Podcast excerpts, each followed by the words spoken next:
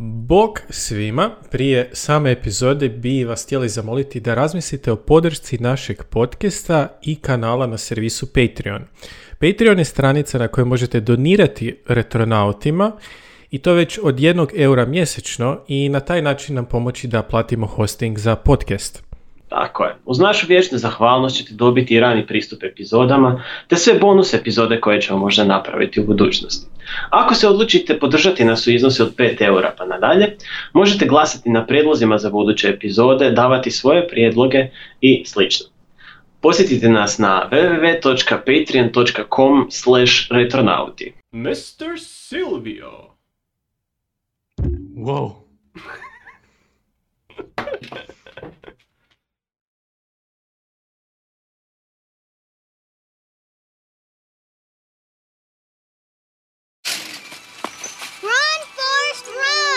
Here I come! If it bleeds, we can kill it. And I will strike down upon thee with great vengeance and furious anger. Boom! Somebody stop me! Hello there. General Kenobi! Groovy.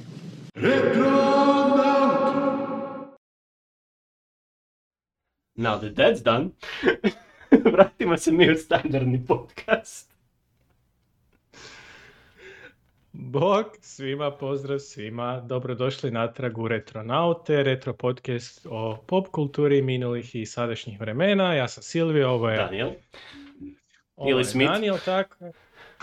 Speak, Mr. Daniel. Mr. Daniel. Wow.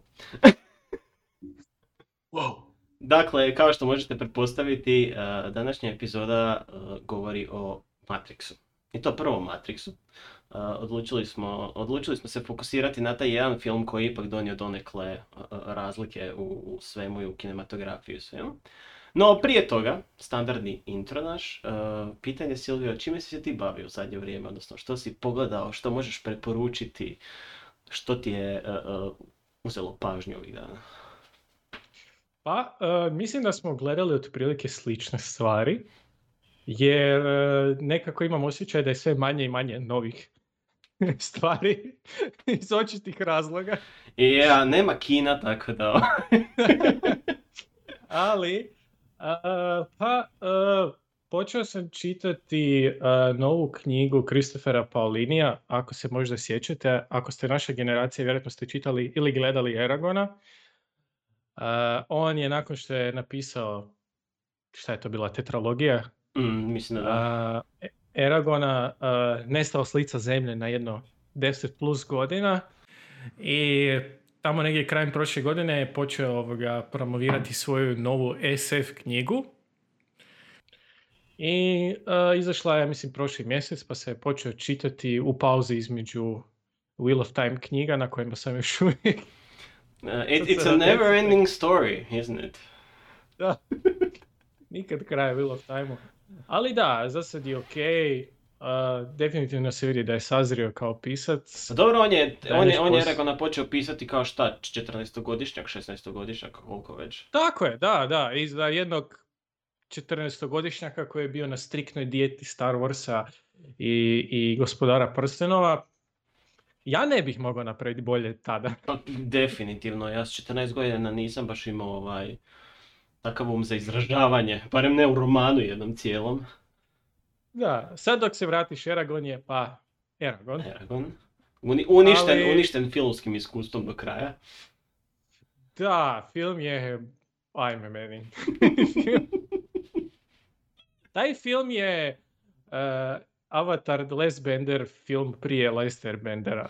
Da, mislim da to je najgora stvar koju su napravili. Ista stvar se dogodila i sa Zlatnim kompasom, ako se ne varam, gdje oni su odlučili prepraviti toliko priču u scenariju prije nego što su pročitali druge knjige, očito. I odlučili su izbaciti par glavnih likova, zaboraviti neke, promijeniti priču i onda nakon toga kada su zamislili, trebalo bi napraviti nastavak, samo nam fale određeni ljudi koji više ne možemo rezarektati. I onda je to završilo negativno dosta. No, o čemu se radi u ovom romanu? Pa, roman se zove To Sleep in a Sea of Stars, što je jako lijep naziv, onaj vrlo poetičan. Mm-hmm. Ali samo sam 3 poglavlja do sad pročitao. Premisa je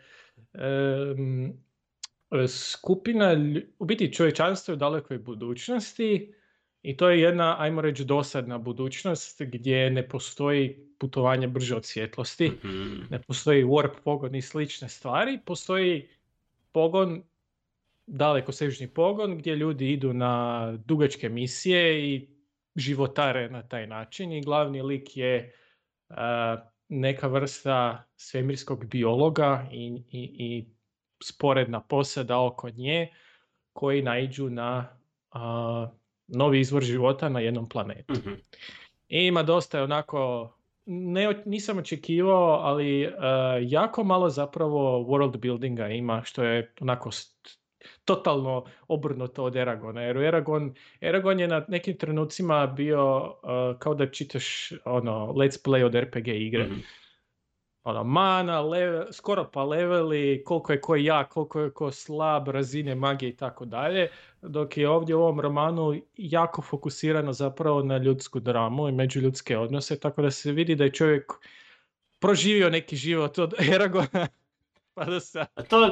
To je manje više u principu, što ti manje otkriva, više ćeš se iznenaditi u svim budućim događajima koji se dogode i konačnici što je sve moguće u tom svijetu kakav je već. Tako, i za sad stvarno ne znam što bi očekivao, i mislim da je to definitivno plus. Mm. Nema brze akcije, nema ničeg takvog. Kao što sam rekao, sad sam na 10. knjizi Wheel of Time, koju mnogi smatraju da je zapravo najgora, Crossroads of Twilight. Smatraju da je najgora zato jer je najsporija. Mm-hmm. Jer je puna samo politike i daleko najgoreg lika u cijeloj sagi, a to je Fail. Aha. I tak, ono, osim toga što sam gledao, bolje ti reci što si gledao, jer ćemo, da se ne ponavljamo previše, pa ćemo prokomentirati. Pa za nastavak sa svemirskom temom, s obzirom da stvarno nisam imao inspiracije što bi gledao osim, jel, Matrixa, odlučio sam dati šansu i da pogledam napokon do kraja 2. sezonu Star Trek Discovery-a, kojeg znam da su fanovi, pogotovo fanovi OG Star Treka su napali, jer nije to, nije ovo previše ovako, previše onako. Ali moram priznati, od 2. sezone nadalje iz nekog razloga je ta serija postala gledljiva. Iako izbaciš možda taj element cijeli onak da je to Star Trek, ali to je jedan jako zanimljiv SF za pogledati, jer ima razvijene likove, likovi prolaze kroz neku evoluciju, niko ne ostaje isti kroz to cijelu. A i plus imaju taj fan service da vraćaju neke od likova za koje možda nisi očekivao. Kapetan Pike je valjda najbolja stvar koja se dogodila toj seriji. Kapetan Pike, jer tog bi čovjeka sledio ono, u vrata pakla. To je, Kapetan Pike je stvarno spasio tu 2. sezonu. Anson Mount je izvrstan. Iako meni je highlight cijele, osim Saruove evolucije, jel, gdje postaje od preplašenog bića u Predatora, efektivno. Michelle Yeoh kao Filipa Giorgio Evil verzija. Mirror Universe. I je tako dobro odrađen lik. Tako dobro odglumljeno sve zajedno da, ne znam, onak, te njezini komentari na to sve i način rješavanja problema je fantastičan jednostavno. Tako da, sviđa mi se ta serija, sviđaju mi se svi sporedni likovi. I pogotovo sada kad je 3. sezona napokon počela izlaziti, s obzirom da imaju taj time skip, čini se zanimljivo jer mogu graditi na priči. Mogu izgraditi potpuno neovisnu priču nevezanu uz sav ostali, cijelu ostalu dinastiju koja se nastavlja od ranije. Da, iskreno kada su prije par godina najavili da uopće počinju snimati novu seriju, ono što sam se ja nadao u vezi Discovery-a da će to biti serija koja je apsolutno nevezana uz kontinuitet, to jest ne kontinuitet, ali ta 2 stoljeća, 23. i 24. koje se provlači kroz sve ove stare Star Trek serije. Jer previše smo se vraćali unatrag i vrtili sa rebootovima i tako dalje, i to mi već je bilo lagano dosadilo, pogotovo nakon Enterprise, za koji nije loš, ali je baš niti toliko dobar. Ne, misliš Voyager? Pa, Enterprise. Jer nakon Voyagera, umjesto da idemo dalje... Vratili smo se na početak kao Enterprise. I to još prije same Federacije smo se vratili. Istina. Zaboravio sam totalno da ta serija postoji kad sam je zadnji put pogledao, tako da... Ako ćemo o sporednim likovima, kratka digresija, najgori sporedni likovi od svih su Enterprise. Iako mi Enterprise nije najgora serija, jer mislim da 3. i 4. sezona ima dosta dobre radnje, likovi su totalni komadi kartona na dvije noge. Da, istina, da. Nisu baš radili na razradi likova kao tako. Ne. Eventualno trip i to je to. Ali da, meni se kod Discovery sviđa to što si rekao, Kapetan Pike i 3. sezona napravili su vrlo pametnu stvar, otišli su daleko, daleko u budućnost. I to mi još ne znamo da li je to neka alternativna budućnost ili je to njihova budućnost, to može biti svašta.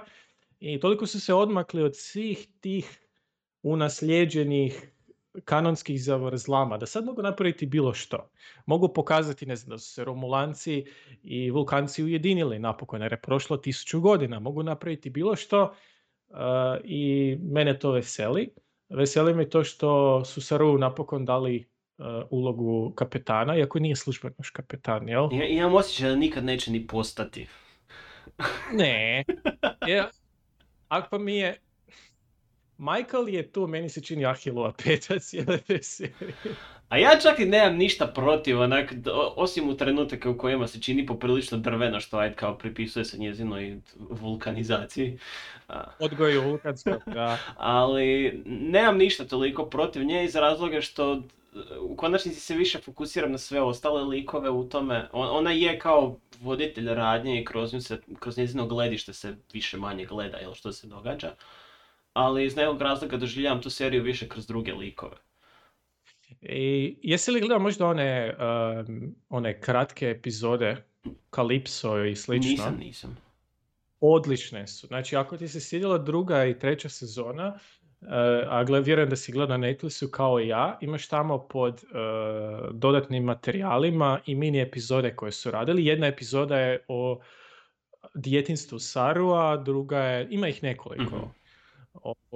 Tako da pogledaj, svakako je na tom tragu. Meni je kod Michaela čista stvar, neću duljiti, ta što previš, ajde to što je ona glavni lik. Kroz njene oči promatramo radnju. Ali previše zapleta i okosnica radnje upravo ovisi o njoj. Ona svaki put mora spasiti svemir. Ona svaki put mora okončati rad. Ili početi. Ili početi. Nekoliko puta i početi. Znači, ajde da je ona glavni lik, ali ona je i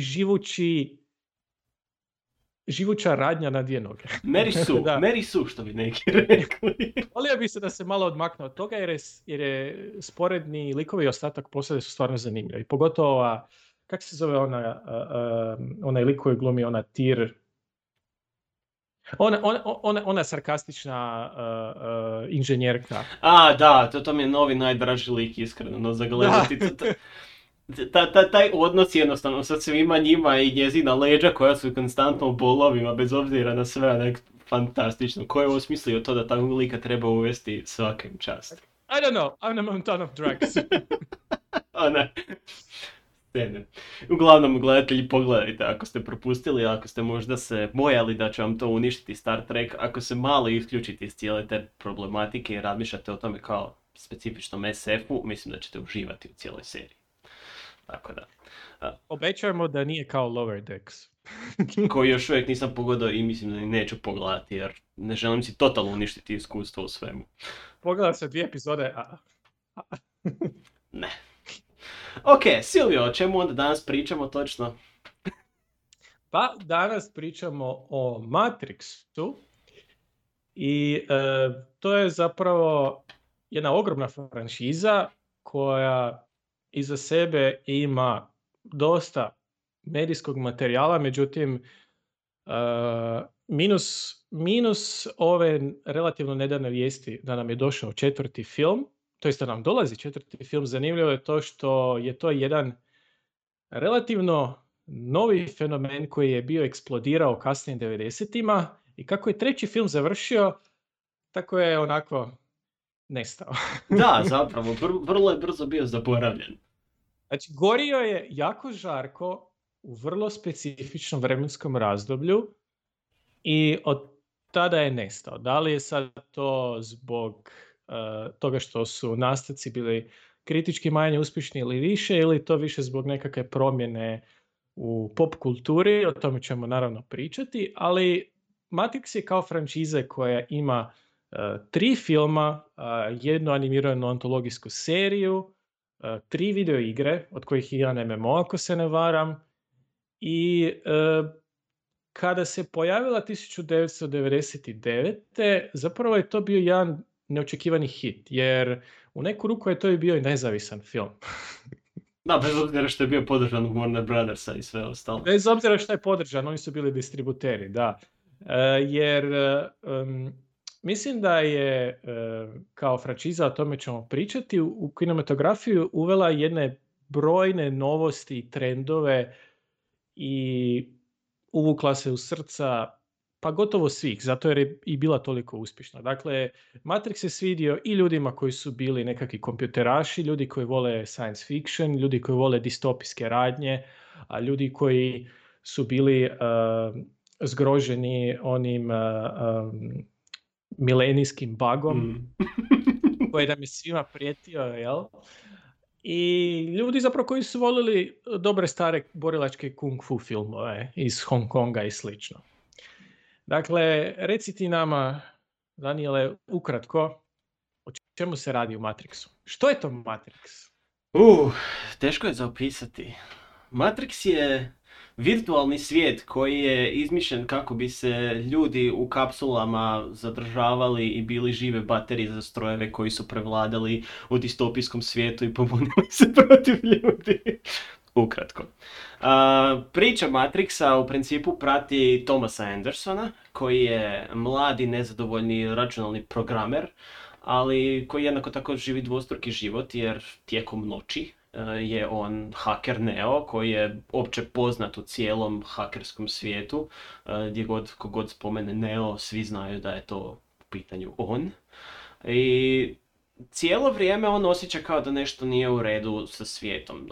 Doslovno preko noći ostavlja upaljene tražilice u potrazi za misterioznom figurom Morpheusa, pretražuje razne novine i slične stvari.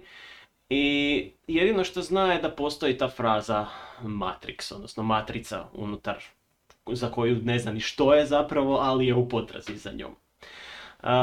I u tom jednom trenu njemu se počinje prvo mu se javi Morpheus, nakon toga upoznaje Trinity i nakon toga dolazi i nakon tog susreta, nakon toga upoznaje i računalne programe koji su zaduženi za čuvanje Matrixa, a da to još nije tada ni svjestan, poznate agente, od kojih zapamtili smo samo Smitha jer on je taj koji je bitan, ovi svi ostali iščeznu do kraja drugog filma.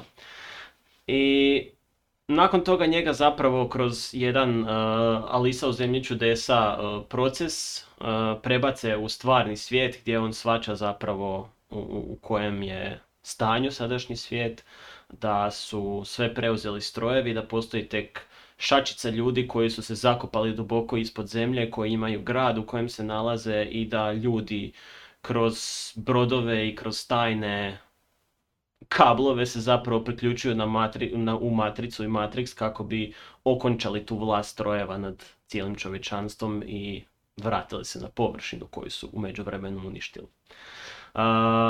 Neo u toj cijeloj situaciji saznaje da je on odabran, odnosno cijelo vrijeme ga zovu tako, čak što više njegovo cijelo ime Neo je anagram na The One ili jedini, jedan, koji će ih spasiti.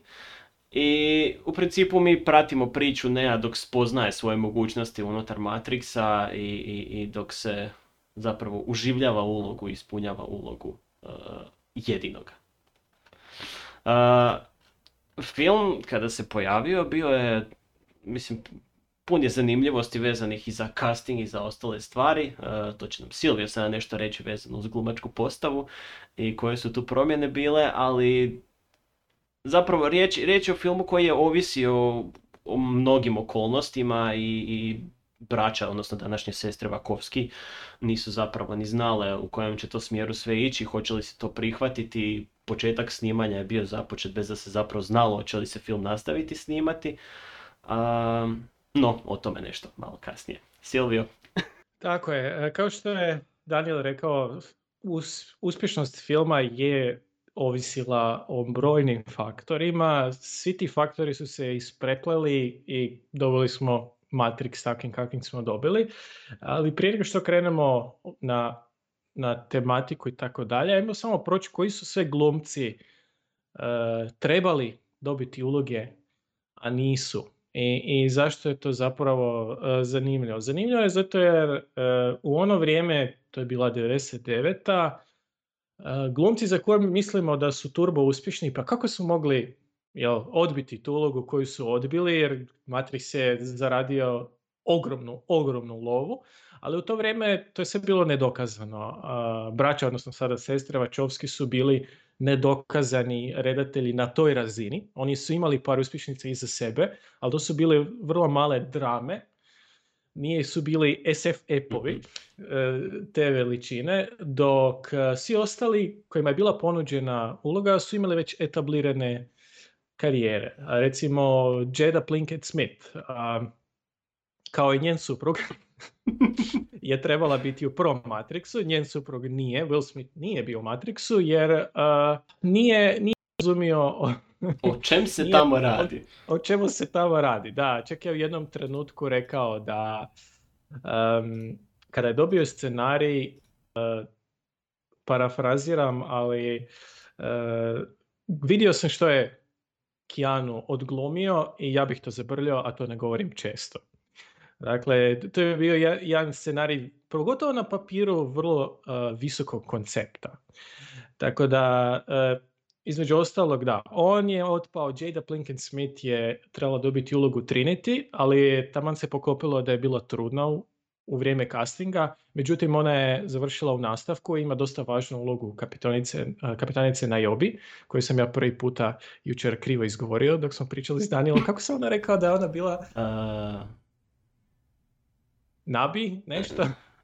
R si negdje ubacio u tome cvijemo, tipa Nairobi ili tako nešto slično. Jel si ti mene gledao, ko? Što?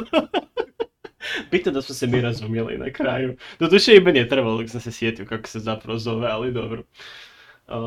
Tako, da. Ona glumi Niobe u iduća 2 filma, ali daje glas i svom liku igri Enter the Matrix.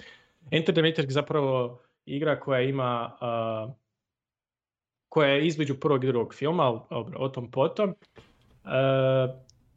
Imali smo, znači, Willa Smitha, imali smo Johnny Deppa, koji je bio prvi izbor upravo Wachowskih za ulogu Nia, koji je odbio. Na svu sreću, da, jer mislim da, iako je on dobar glumac, pogotovo kasne 90-te, i on još bio, još se trudio. Istina, ali ne vidim ga u toj ulozi.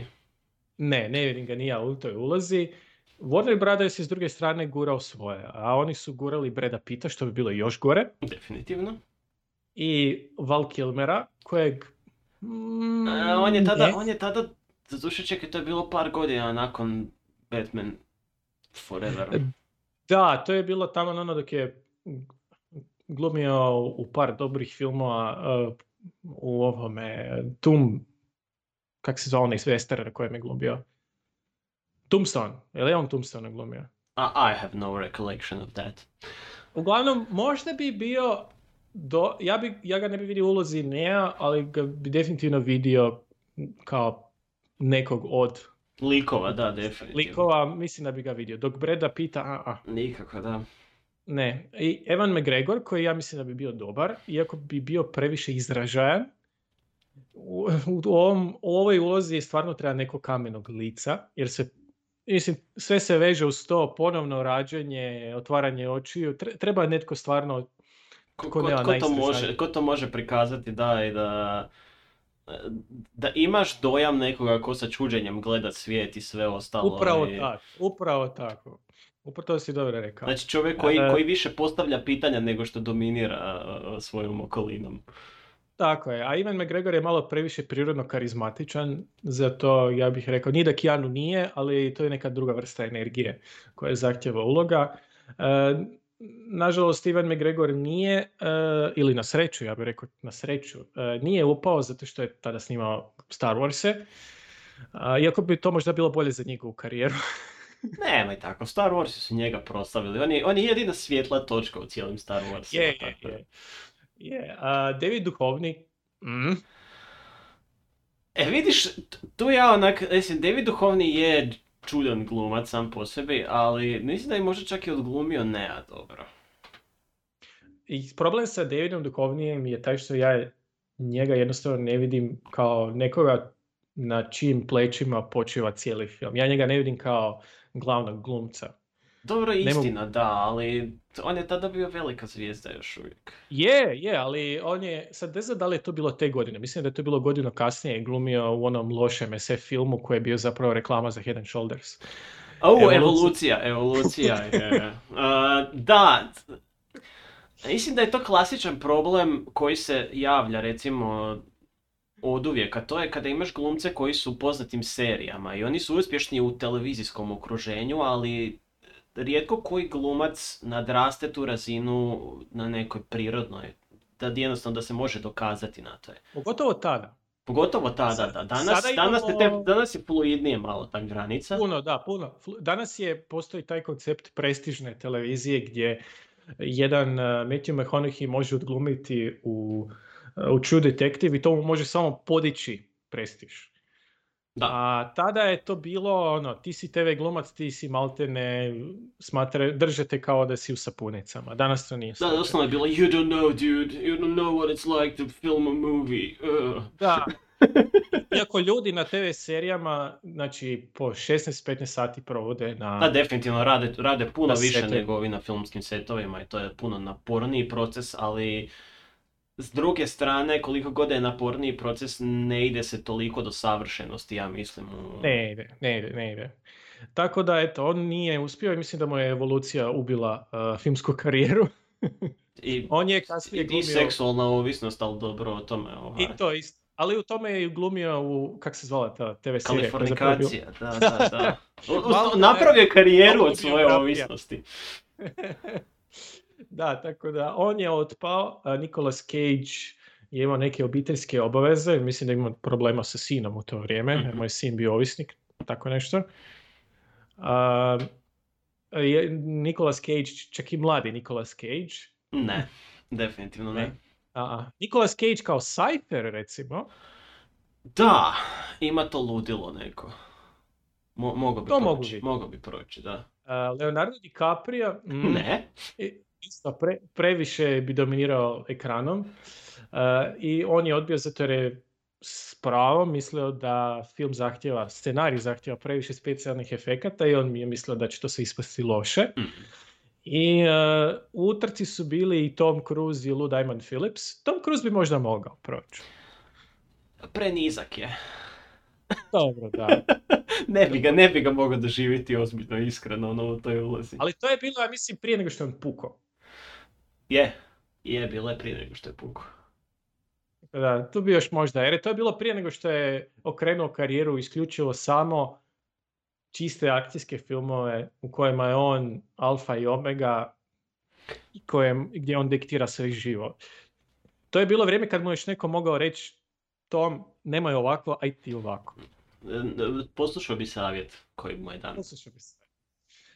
Imali smo dalje Gary Oldmana i Samuel L. Jacksona koji su bili u uskoj utrci za Morpheusa. Ja mislim da bi obojica odradili dobar posao. Samuel L. Jackson možda bio bi ok, ali mislim da Samuel L. Jackson ima...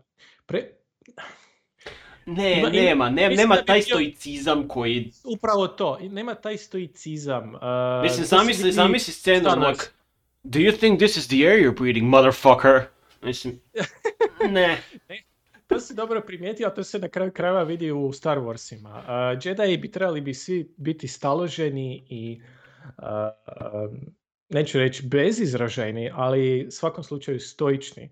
A on je jedini... I onda imaš njega sa ljubičastim lightsaberom i... kažem sljedeća pjesa. Da, upravo je to. Tako da ne. A Russell Crowe je odbio i citiram, rekao je, ja to jednostavno nisam shvatio, nisam mogao prijeći 42. stranicu, taj mi svijet jednostavno nije bio zanimljiv. I nakon toga je otrgnao scenarij i počeo ga žvakati. Taj dio sam ismislio, nije napravio, ali ne bi mi čupio. Vjerojatno popio onak 3 čaše tekila i nastavio dalje sa životom. Tako da, drago mi je da nije, jer sve što godine prolaze, to mi je manje drag kao glumac. Da, iz nekog razloga gdje je uletio u te neke standarde gdje, ne znam, onak već više znaš šta možeš očekivati od njega, ali nikad to ne dostavi do kraja. Znaš da ima doseg i znaš da može, ali ne toliko. Da, da. Najviše mi je zapravo žao za ulogu Morpheusa Chow Yun-Fat, što je nije dobio, jer ja mislim da bi on bio fenomenalan. Definitivno, uletio bi pogotovo u cijelu ovaj kung fu majstor. Da, pogotovo ako se uzme obzir da je Chow Yun-Fat imao te veze sa hongkonškom kinematografijom i da je koordinator za Matrix, bio upravo koordinator i koreograf sa Tigra i Zmaja i svih tih odličnih akcijskih glumaca filmova iz Istoka. Za ulogu Trinity smo imali puno manju utrku s glumcima. Sandra Bullock je bila ušla u uski izbor, međutim ona je odbila, jer u to vrijeme taj glumac koji je bio prvi iz Nia, jer nije pasao. Mm-hmm. Međutim, kada je vidjela da je Keanu Reeves dobio ulogu, onda je bilo žao, da, zato što ona je uživala glumiti s njim u brzini i svemu, i još onom filmu jednom, ja mislim da su zajedno glumili. Da, ali taj film puno kasnije. Taj film bio puno kasnije, da, istina. Da, 2006-2007, tako nešto. Da, tako da onako, ona je uvijek žalila s time što nije uspjela glumiti još jednom s njim, da. Ali to je nešto zajedničko, mislim, tko god je ikad radio na bilo čemu sa Keanu Reevesom, ima samo reći hvale za njega. Ako ne za njegovu glumu, onda za njegovo ophođenje sa ljudima. Gle, kad je bila cijeli drugi, treći nastavak Matrixa, on je dao, ne znam, 70% svoje zarade ekipi, zato što se Warner Bros. Bojao da neće uspjeti vratiti nazad budžet cijeli. I Keanu Reeves od svoje plaće platio još ekipu dodatno za novce. Da, pogotovo ove animatore CGI te grafičare, da, apsolutno. Tako da, da razumijem zašto ljudi vole raditi s njim. Ono. Da, ma ne, čovjek je stvarno na mjestu. Janet Jackson, za koju nisam ni znala da je imala uopće ikakve ambicije da glumi u bilo čemu, je htjela dobiti ulogu Trinity. Ne znam kad je izašao onaj njezin duet sa Michaelom Jacksonom, Scream. Ali to je, mislim, onak taj spot je onak poprilično Matrix-like, koliko jedan Janet Jackson spot u kojem oni plešu može biti Matrix-like. Ali to je tada, ili do dana današnjeg, čak mislim da je to najskuplji spot koji je ikad snimljen u cjelokupnom. Ali da, bio je poprilično Matrix influenced i ona je čak što više kasnije u nekom svom albumu isto tako ili nekim pjesama je stavljala scene iz Matrixa ili nešto. Da, samplirala je, da. Stvarno je to teško pala. Ali da, ja svaki put zaboravim da su njih dvoje brati i sestra. Jel da? A toliko su surađivali. Da, za Trinity je također skoro ulogu dobila još jedna glumica koja je bila u Tigru i Zmaju, Michelle Yeoh. I u Star Trek Discovery. I mislim da bi ona isto bila odlična Trinity, da, definitivno. Odlična, stvarno. Gillian Anderson je isto bila u ulozi, to jest u utrci. Nju baš isto ne vidim. Definitivno smatram da je ona bolja glumica u odnosu na Carrie-Anne Moss. Carrie-Anne Moss, da.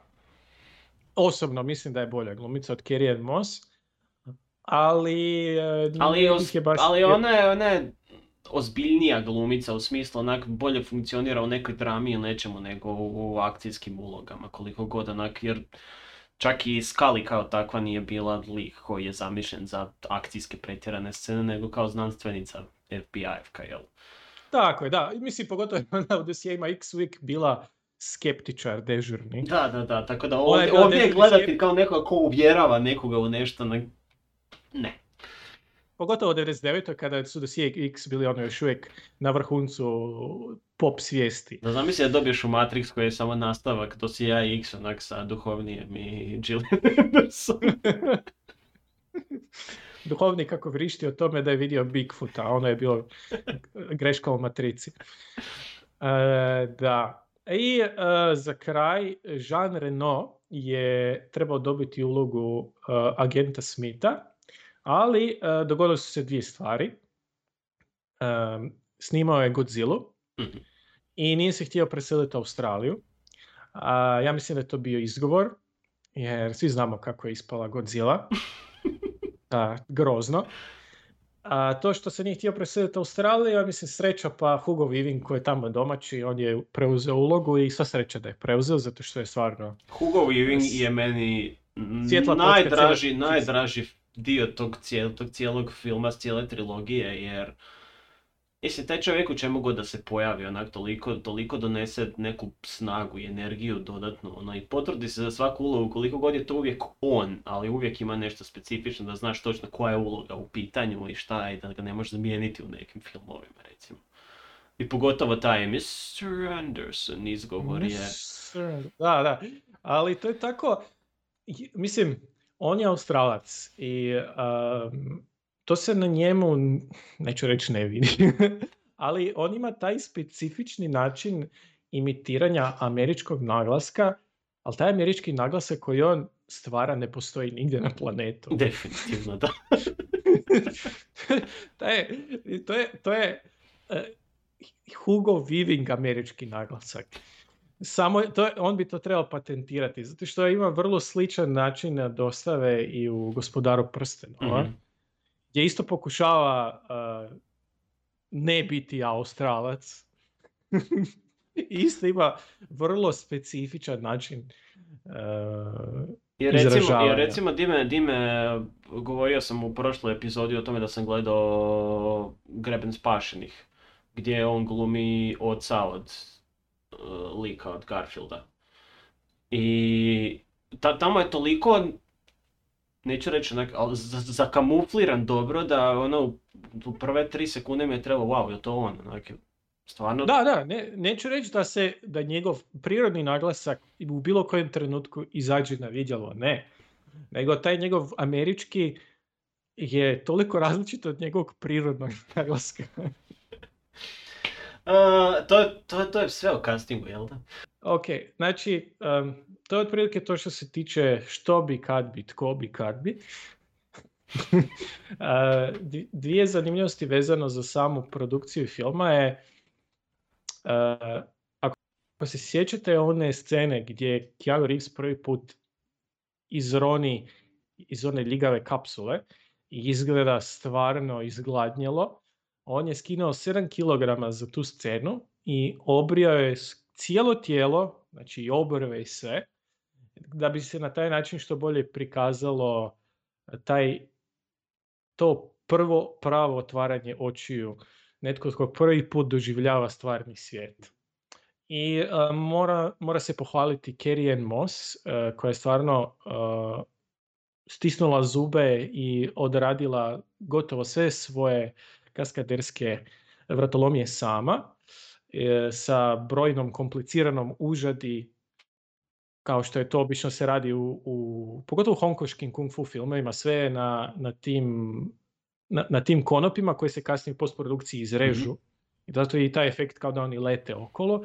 I ona je do te mjere bila posla da je ubanila gležanj i to je prešutila kako ne bi dobila otkaz. Mislim, ona se bojala da će dobiti otkaz, ali ko bi joj dao otkaz, mislim, bila je glavna ženska. A gle, u to vrijeme ona nije bila toliko velika ličnost u Hollywoodu. Ona je tada izašla sa par TV filmova i većinom ulogama u serijama, tako da njoj je to bila prva ozbiljnija uloga u nekom hollywoodskom filmu. I naravno da se bojala, jer ono, to je ipak projekt malo veći.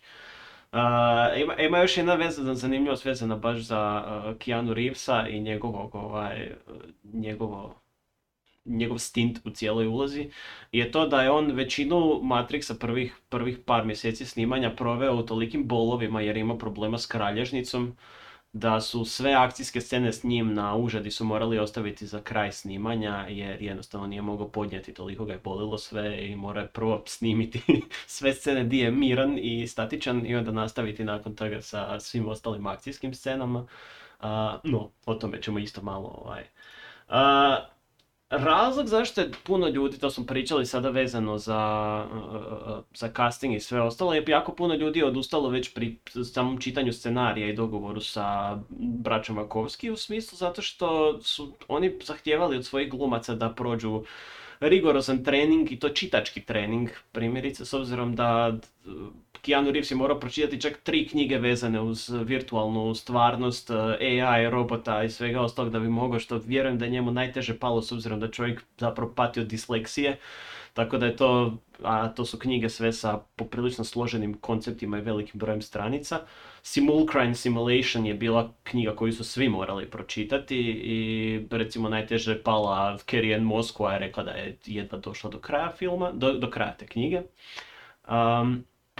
Kada je u pitanju scenarij, bilo je par stvari koje su izbrisane kasnije u međuvremenu jer u nekom izbrisanom podzapletu u principu se otkriva da je Morpheus još ranije vjerovao da su neko određenih 5 osoba bili izabrani, no oni su svi poginuli u susretu sa agentima. Da, bilo je, ova je izabran. Ups. Ova je izabran. Ups. Ne, ovaj sljedeći je sigurno izabran. Tako da možda zato u filmu ima ta određena razina skepse drugih likova kada on govori da Neo je odabrani. Možda je to bilo planirano od ranije, ali onda se u međuvremenu u montaži to srezalo sve. Tako da, da, postoji taj dio. Također postojao je i 10. član posade Morpheusovog broda Nabucconazor. To riječ je bilo o Cable-u. Koji je bio opisan kao čovjek s velikim pištoljem, odnosno poprilična velika vezano sa Cableom iz Marvelovog svijeta i svemira. Jako zanimljiva stvar zapravo. Kada gledate scenu treninga kada Morpheus prvi put ubaci Nea u trening program i gledate scenu žene sa crvenom haljinom, mogli biste primijetiti da se više puta pored Nea i Morpheusa prođu isti ljudi, ista lica. I dok bi mogli pomisliti jednako tako da je to pogreška u produkciji ili da je riječ o CGI-u nekom, nije. Dakle, braća sestre Wachowski su odlučili da svi statisti na sceni budu blizanci, pravi blizanci, tako da su najmili statiste koji su blizanci. I njih su pustili da se šetaju kroz program u smislu da bi se pokazalo kako je Mouse, glavni programer, zapravo bio toliko ljen da programira sve različite osobe, nego je odlučio programirati iste osobe, samo bi im promijenio odjeću. No, pitanje je glavno, jeste li vi primijetili to u filmu ili ste gledali ženu u crvenoj haljini? Aha. Ja jesam gledao ženu u crvenoj haljini, Svi su gledali ženu u crvenoj haljini, ne napraviš scenu koja je pretjerana u color-coded u zeleno i onda staviš ženu u crvenoj haljini. Normalno da će svi pogledati. Postoji puno tumačenja o značenju tog prvog filma, s obzirom da kada je izašao film oni nisu imali ideju, niti su mogli znati da će se snimiti drugi, treći film. Ali jedno od tumačenja zapravo govori o tome da je riječ o transrodnoj alegoriji, s obzirom da su braća, odnosno kasnije sestre Wachowski, oboje promijenili spol. Čak postoji ta direktna povezanost između crvene i plave pilule kao uzimanja, kao znaka promjene. U smislu da crvene pilule su pilule koje se koriste za hormonsku terapiju kod muškaraca koji žele postati žene. Tako da imamo i taj element i kasnije su čak i redatelji, odnosno redateljice potvrdile da je riječ upravo o tome, odnosno da je riječ o alegoriji svojevrsnoj. O tome govori i sudbina jednog sporednog lika koji se zvao Switch, koji bi se prvotno u stvarnom svijetu pokazao kao muškarac, dok kad bi ušao u Matrix, odnosno u Matricu, on bi bio žena. Ali su u konačnici ovaj zaplet izbacili. Jednako tako, kroz cijeli film se zapravo pojavljuje ta ideja koja je pojednostavljena u smislu da su ljudi baterije koje zapravo prave pogon strojevima da bi oni mogli funkcionirati. Jer je odbačena zapravo ta generalna i originalna ideja u tome da svi ljudi, ljudski mozgovi zapravo tvore golemu neuronsku mrežu koja zapravo bi pokretala strojeve. Studio je bacio tu ideju jer je smatrao da su ljudi moroni i da ne mogu shvatiti takve stvari, što zapravo ide u korist generalnog mišljenja u Hollywoodu kad pravi filmove i pravi koncepte. Jer s obzirom na sve ostale visoko konceptualne stvari koje su uključene u film, ne znam zašto bi ova bila još preteška za ponijeti. Da, ako ništa, ova je jedna od normalnih ideja, zato što imamo koncepte poput virtualne stvarnosti, koncepte poput umjetne inteligencije, 100 godina umjetne inteligencije, atomskog ratovanja, ne znam čega sve nema. I sad je tu nešto što je zapravo logično, jedina logična stvar, zašto uopće strojevi drže na životu ljude, i oni naprave to, ali dobro. Nešto malo više o produkciji, bi mogli čuti nešto. Mogli bi čuti nešto o produkciji. Sad, vidi se po filmu da je zapravo to jedna cijela prekretnica u odnosu na to kako su se akcijski filmovi snimali do tad i nakon toga. Jedna temeljna razlika u istočnjačkih filmova, odnosno prvenstveno pritom mislim na Hong Kong kung fu filmove, je ta što hollywoodski akcijski filmovi imaju jako puno rezova. A razlog zbog kojeg ima jako puno rezova krupnog plana je taj da se sakrije spora ili loša koreografija. Ne mora ona biti loša, jer to je napravljeno na način da se zaštiti glumce. Znači, što više takvih rezova imate, to manje morate prikazati direktan kontakt. Šake, noge, udarca. Što u kung fu filmovima to nije slučaj, zato jer oni se mlate sa puno manje obzira na to hoće li se neko ozlijediti ili neće. Pa da, postoji razlog zašto su filmovi Jackie Chana recimo toliko popularni, upravo zato što su scene tučnjave zapravo iznimno koreografirane i ti vidiš zapravo da određeni udarci slete na ljude. Da, određeni udarci stvarno dođu do kontakta, dok je u hollywoodskim filmovima do 99. to je bila gotovo nepostojeće. Tako da sa Matrixom je bio slučaj da su oni sve borbe koreografirali do nemilosti, sve u besvijest. Do te mjere da su snimali određene scene danima, a ona bitka u podzemnoj željeznici dok Smith baci Neo na tračnice je trajala čak 10 dana dulje od onoga što je bilo izvorno dogovoreno. Jedna od kultnih stvari vezano za Matrix su naravno one sunčane naočale, pogotovo one na Morpheusu bez ovih, kako se zove one stvarčice? Ne znam. Bez onog dijela koji počiva na ušima.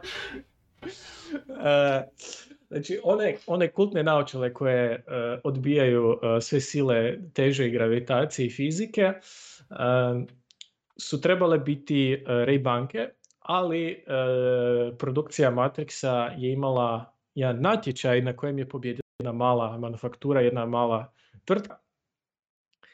I te su naočale ušle u povijest, filmsku povijest. Ne vidim baš da itko na ulici nosi te naočale. Vjerujem da su skupe poprilično, tako da. Film je sniman u Sidniju, zato je tada bilo to jeftinije, ali to nije bilo bez svojih posljedica, zato što jedna od ekstremnijih scena poput one sa helikopterima su rezultirali time da je Sidnij morao promijeniti lokalne zakone o blizini, odnosno o tome koliko nisko smiju letiti sa helikopterima nad civilnim prostorima. I vezano za boju, to bih tebe molio da prokomentiraš, zato što, dragi gledatelji i slušatelji, ja sam daltonist pa ne mogu ovoga procijeniti. Ne šalim se.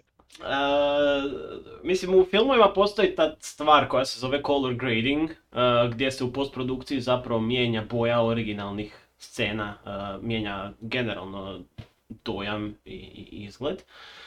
I Matrix je bio jedan od vjerojatno prvih filmova modernije ove ere koji je color grading doveo do apsolutnog maksimuma. U smislu da sve scene koje su snimane u Matrixu, odnosno koje se događaju u Matrixu, su color gradane zeleno. Do razine da su odjela, recimo, ovih agenata, nisu uopće crna kako se mogu činiti, recimo, nego su tamno zelena. Baš upravo zbog toga da bi se dobio taj dojam. Aha, znači snimana su normalno, ali onda u color grading procesu... Da, u color gradingu je dodatno još, ali jednako tako pazilo se recimo da bilo koja druga boja ne ulazi u scene kada se snimalo. Dakle, kada su i birali okoliš i recimo maskirali ulice u tom smislu, bilo je znakova, bilo je oznaka na cesti koje su bile recimo plave, crvene i sve ostalo. To se sve micalo i prebojavalo upravo zato da se ne bi isticalo naspram svega ostalog što je tintano zeleno. I onda kada imamo prijelaz na scene u stvarnosti, odnosno u stvarnom svijetu i u brodu na Bukenezaru i svemu ostalom, se prebacuje boja u plavu. U smislu kao to je stvarnost, to je hladna stvarnost u kojoj se nalazimo i tamo je sve color gradano plavo. I onda jedina stvar koja se iskače iz svega toga je scena u dođovu kad se Morpheus i Neo bore, odnosno kad... Neo kaže, I know Kung Fu, show me. Show me. Ta scena je napravljena upravo to da bi bila izbačena iz sve stvarnosti, da bi ljudi shvatili da su u nekom programu koji je napravljen da izgleda tako življe od svega drugoga. Jednako tako ako primijetite, u nijednoj sceni se ne prikazuje nijedna biljka, niti bilo što od prirodnog svijeta. Dakle, toliko su odcijepili cjelokupno da bi se dobio taj dojam distopije i matrice kao hladnog mjesta da... su eto odlučili izbaciti bilo što živo osim eventualno ljudi. Mislim da je to. Da, mislim, ono što bi ja samo nadodao, ali to se više odnosi na, mislim, cijelu trilogiju. Sad ispravi me ako griješim, ali s obzirom da je Matrix počiva na jako puno određenih škola filozofije, gnosticizma i tako dalje. Jedna od detalja koja je, mislim, nepotvrđena od samih sestara Wachowski je taj da boje koje koriste tri ključne boje koji su kao tri koncepta u jednoj grani filozofije, a to je da koriste crvenu boju u hramu u, mislim da je to u drugom filmu, određenu boju koriste plavu kad su kod strojeva na njihovoj strani i određenu boju koriste kad su u Matrixu. I to su kao tri razine nekakve svijesti. Mm-hmm. Tako da o filozofiranju se može ići u nedogled. Ja neću filozofirati, ja ću samo prokomentirati da vidi se da su Wachowski ogromni ljubitelji SF-a. I to ne je bilo kakvog SF-a, oni su ogromni ljubitelji, po svemu sudeći, anime SF-a, a ponajviše filma Ghost in the Shell. Pritom nemojte gledati onaj hollywoodski remake sa, kak se zove ova Black Widow žena? Scarlett Johansson. Scarlett Johansson, da. Pogledajte onaj originalni Ghost in the Shell od Mamoru Oshia. To je fenomenalan film. I u biti oni su, kada su uopće prezentirali Joelu Silveru, koji je bio producent Warner Brothersa, oni su njemu pokazali Ghost in the Shell uz skice i storyboarde kako bi mu predočili ideju o onome što oni žele snimiti. Znači njihovo je bilo, evo pogledajte ovo je taj cyberpunk film i cyberpunk mentalitet koji mi želimo predočiti na svoj zapadnjački način, kroz nekakve svoje zapadnjačke filtere, uz naravno kung fu borbu na kojoj su odrasli, znači to su oni stari kung fu filmovi braće Shaw, ali da bi stvar bili bolja, u samoj produkciji su uspjeli zaposliti Yu Von Pinga, koji je glavni koreograf Tigra i Zmaja i Kill Billa na kraju krajeva. Zapravo, nakon Matrixa je čovjek ostao na zapadu, jer toliko je impresionirao sve ostale da ga je ulovio i Tarantino i svi ostali. Mislim da se ovdje valja napomenuti da je zanimljiv koncept taj da kada se pokušava napraviti remake animea ili ono, da ga se zapadnizira, da se uvijek napravi tako loš posao, ali neko kad želi primijeniti određene koncepte i originalnu ideju ubaciti, iz nekog razloga to funkcionira. I to mi nikad neće biti jasno da kada se želi napraviti recimo remake nečega što je poteklo sa istoka i da se želi to prebaciti u zapadnjački mentalitet, da to nikad ne uspije do te mjere, ali kada se pokušava samo ubaciti te koncepte u originalnu ideju, odjednom profunkcionira. Pa to je, ja na to gledam kao na metaforu kuhanja.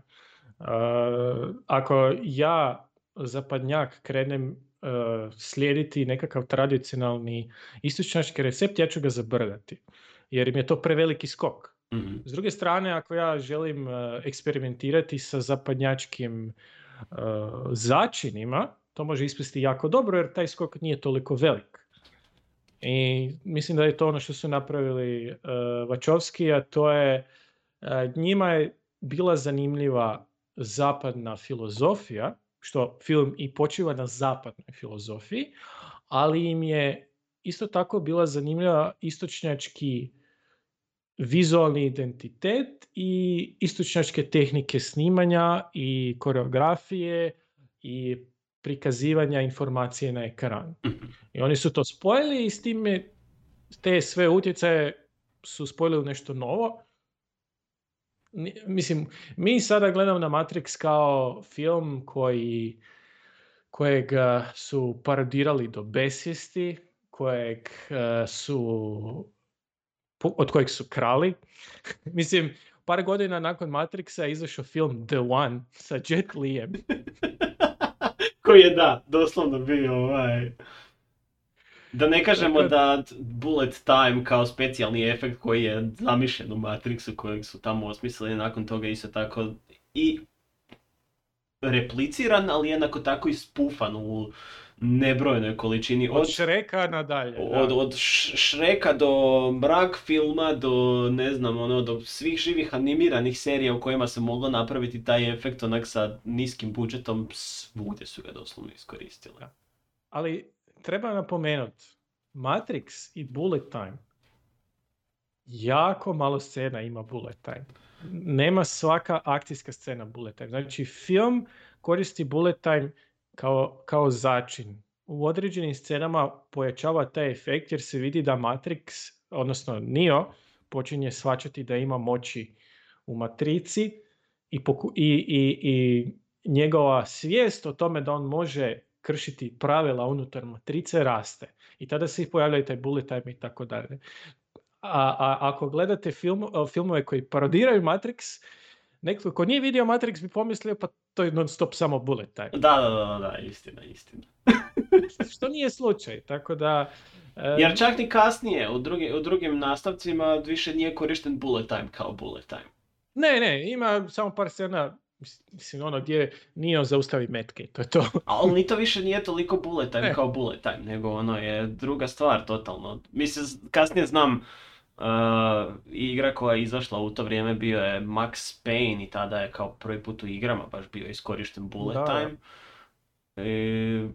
Ali to više nije bilo to nije bila ta namjena ono koja je bila završena. Ne, oni su to stvarno, filmovi nakon toga su, uzeli su krive krive pouke iz Matrixa. Njihove pouke u 90% slučajeva su bile bullet time je način na kojima možemo uštediti na specijalnim efektima, a donijeti nešto novo. Umjesto bullet time je efekt u kojima možemo promijeniti tijek vremena u nekoj sceni i naglasiti nešto. Ima jedna stvar koju sam zaboravio spomenuti, tako da ću te prvo pitati, jesi li možda ikada gledao Dark City? Ne. 1999. je dosta zanimljiva godina zato što je to bio nekakav vrhunac histerije vezano za 2000. godinu, za Y2K bug. Za one najmlađe, ako ste rođeni iza tog vremena, kasnih 90-ih smo svi kolektivno počeli gubiti razum zato što je procurila informacija da ovi stari računalni sustavi koji smo koristili nisu uzeli u obzir to da postoji veća godina od 1999. Zato što se generalno koristilo 98, 99 bez onog sufiksa, odnosno prefiksa 1900. I tako onda su oni mislili da kada dođe eventualno do 00, da će svi kompjuteri se magično srušiti zbog toga. Da će sve kolabirati i da ćemo pasti u kameno doba, jer je kasne 90-te su taman bile vrijeme dok smo mi počeli jako ovisiti o računalnoj tehnologiji, znači bankarstvo prije svega. Svi su se bojali da će to biti pad bankarstva. Y2K, famozni. I Matrix nije zapravo jedini film koji je bio inspiriran tom histerijom.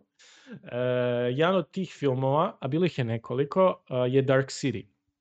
I isto se radi o SF filmu i ima jako, neću reći puno, ali ima pregršt sličnih tema kojima se oba filma bave. I ta dva filma su čak koristile iste lokacije. Mm-hmm. Studijske lokacije. Studijske lokacije, ok. Studijske lokacije, tako je. Tako da snimani su istodobno. Dark City izašao, mislim, par mjeseci kasnije. Dark City je dosta dobar film. Ja bi se čak i draži u nekim trenucima od Matrixa, iako je puno sporiji i bavi se skroz drugim stvarima. Ukratko, Rufus Sewell, kojeg mislim da ti baš i ne voliš kao glumca, je noir, znači Dark City je noir film, SF noir film gdje se Rufus Sewell budi na početku filma i shvaća da je ubio nekoga, ali ne zna zašto i ne sjeća se toga. I nakon toga, sad da ne kvarim film, kreće SF zaplet oko toga i određena otkrivenja koje se događaju u Dark Cityu nisu toliko daleko od Matrixa. Vrijedi pogledati u svakom slučaju. I ima, mislim, isto vrijeme negdje izašao 13th Floor, ako si to gledao. Mislim da sam onak prozujao kroz njega, ali da ga nisam. On mi je bio onak malo bez veze, ali je isto vrlo sličnim stvarima se bave, isto virtualna realnost i tako dalje, tako da je to je bilo u nekakvoj javnoj svijesti. A i treba se na kraju krajeva nadodati jedna stvar, to je da Matrix kao riječ, kao koncept nisu izmislili Wachowski. Mm-hmm. Matrix je izmislio stanoviti gospodin William Gibson, otac cyberpunka, gdje, ako ste čitali Neuromancera, nope, kojima je to začeće cyberpunk žanra, Matrix je njegov izum, Matrix je taj virtualni svijet. Ako niste čitali Neuromancera, sigurno ste čuli onu prvu rečenicu u Neuromanceru, da parafraziram, jer ne znam kako su to na hrvatskom preveli, ako su ikad preveli na hrvatski tu knjigu. Nebo je bilo boje mrtvog TV kanala. The sky was tuned to the frequency of a dead channel, nešto u tom smislu. I to vam baš tu sliku predočava cyberpunka. Tako da, imaš li ti još što nadodati na ovu moju jeziku? Ono što sam ja htio još iz vizualne, u smislu ne samo specijalnih efekata, nego korištenja i praktičnih efekata u svemu tome. U Matrixu su specifične baš one scene, dakle, gdje imamo kameru koja se rotira oko glavnog lika. I mislim, ne znam koliko znaju naši slušatelji i gledatelji, ali to je, taj efekt je postignut tako da su postavili 200 fotoaparata u krug. I dakle, to nisam znao. 200 fotoaparata koji su svi namišljeni tako da serijski snimaju snimku u krug da bi se napravio taj efekt povezivanja svih svega toga u jednu snimku koja se okreće dakle oko statičnog trenutka. To je bio jedan od stvari koje se isto tako kasnije su koristili u brojnim filmovima, ali oni su prvi koji su napravili i početni rig za tu cijelu opremu i sve. I, tako da s te strane Matrix je bio, plus da ne kažem sami specijalni efekti u smislu computer generated efekata, i je bila stvar koja do tada nije bila toliko korištena, odnosno oni su to doveli opet do neke druge razine i fotorealističnosti i svega ostalog, što kasnije u drugom nastavku su pokušali iskoristiti to, ali nisu imali jednakog uspjeha s obzirom da je u prvom Matrixu CGI korišten u nekoj minimalnoj količini, dok je već u drugom nastavku su odlučili malo ga više koristiti i u trećem nastavku su odlučili opet smanjiti jer su shvatili da jednostavno nemaju valjda tih mogućnosti i onda opet izgleda puno bolje recimo nego... Zašto, što ti misliš, zašto je Matrix tako brzo nesao iz javne svijesti? A zato što... Zašto su nas preplavili nakon toga sa hrpom sličnih stvari? Ima si kasnije i Equilibrium i... O, istina. I hrpa stvari koje su bila zasnovana ili na SF-ovima ili na principu odabranoga koji mora riješiti misiju, i kasnije su svi filmovi, ja mislim, na kojeg mora imati makar jednog odabranog koji će riješiti sve. I... Mislim da je zbog toga jednostavno iščeznio. Kada je izašao 1999. bilo je to nešto novo. I onda nakon već kad su došli drugi i pogotovo treći dio koji je izdan relativno brzo nakon, jer izdan, i snimani su jedan nakon drugoga i sve ostalo, mislim da jednostavno zbog toga su imali jako veliko izgaranje i kasnije, ali da ljudi jednostavno su ostali razočarani s time, jer... Mislim, generalno i u glazbenoj i u videoprodukciji postoji ona stvar koja se zove sweet spot i trenutak u vremenu koji moraš pogoditi. I ako pogodiš taj trenutak si na konju, ali sve dalje nakon toga ispada cash grab više manje. Da, tu si s tom složio. Da. Mislim da je zlatno vrijeme bilo dok je prvi Matrix izašao i dok je drugi nastavak nije, znači te 2 godine, 2,5, su bila vjerojatno zlatno doba Matrixa. Ja bi se s tom složio. Mislim, šteta je zato što mislim da Animatrix je daleko najbolji uradak tog univerzuma iza Matrixa prvog, naravno. Zato što Ima tu neku ozbiljnost koju nastavci nemaju. Mm-hmm. Nije sad da su Matrix Reloaded i Revolutions komedije, nisu, ali odu u neke krajnosti, nisu više toliko prizemljeni. Dok recimo Animatrix, pogotovo Second Renaissance, kratki filmovi, su strašno dobro odrađeni, ali o tome ćemo jednog dana pričati. O nastavcima, o Animatrixu, ako nekoga bude zanimalo. Tako, komentirajte ako vas zanima priča vezana uz te filmove i uz Animatrix. Mislim da smo sada već prešli vremenski koji imamo dozvoljeno. Tako da ostanite pozdravljeni, komentirajte nam svoja prva iskustva vezana uz Matrix film. Ja sam samo zaboravio, s obzirom da smo i mi zaboravili reći kada smo ga prvi put gledali kako je to izgledalo. Ja ću samo dodati da sam ja Matrix prvi put pogledao na ekranu od možda 17 inča, sve u svemu 4:3 formata, ali sa jako dobrim ozvučenjem. I Matrix je jedan od filmova koji ima valjda najbolji soundtrack kojeg pamtim do danas, tako da... Da, imao je tu isto neku vibru kao i Blade, tog tehnova, kojeg više nema. Koji je nestao među vremenu. Industrial i tehno su mrtvi. Dakle, ja dragi naši... Reci. Ne, ti. Ne, ma ništa, sjećam se samo TV-a na kojem sam ga gledao. U Moskvi smo imali taj neki prastari Panasonic, bio je velik, ali nije imao dobar zvučni sistem. I gledao sam ga, ne znam, 2000. vjerojatno, ljeti.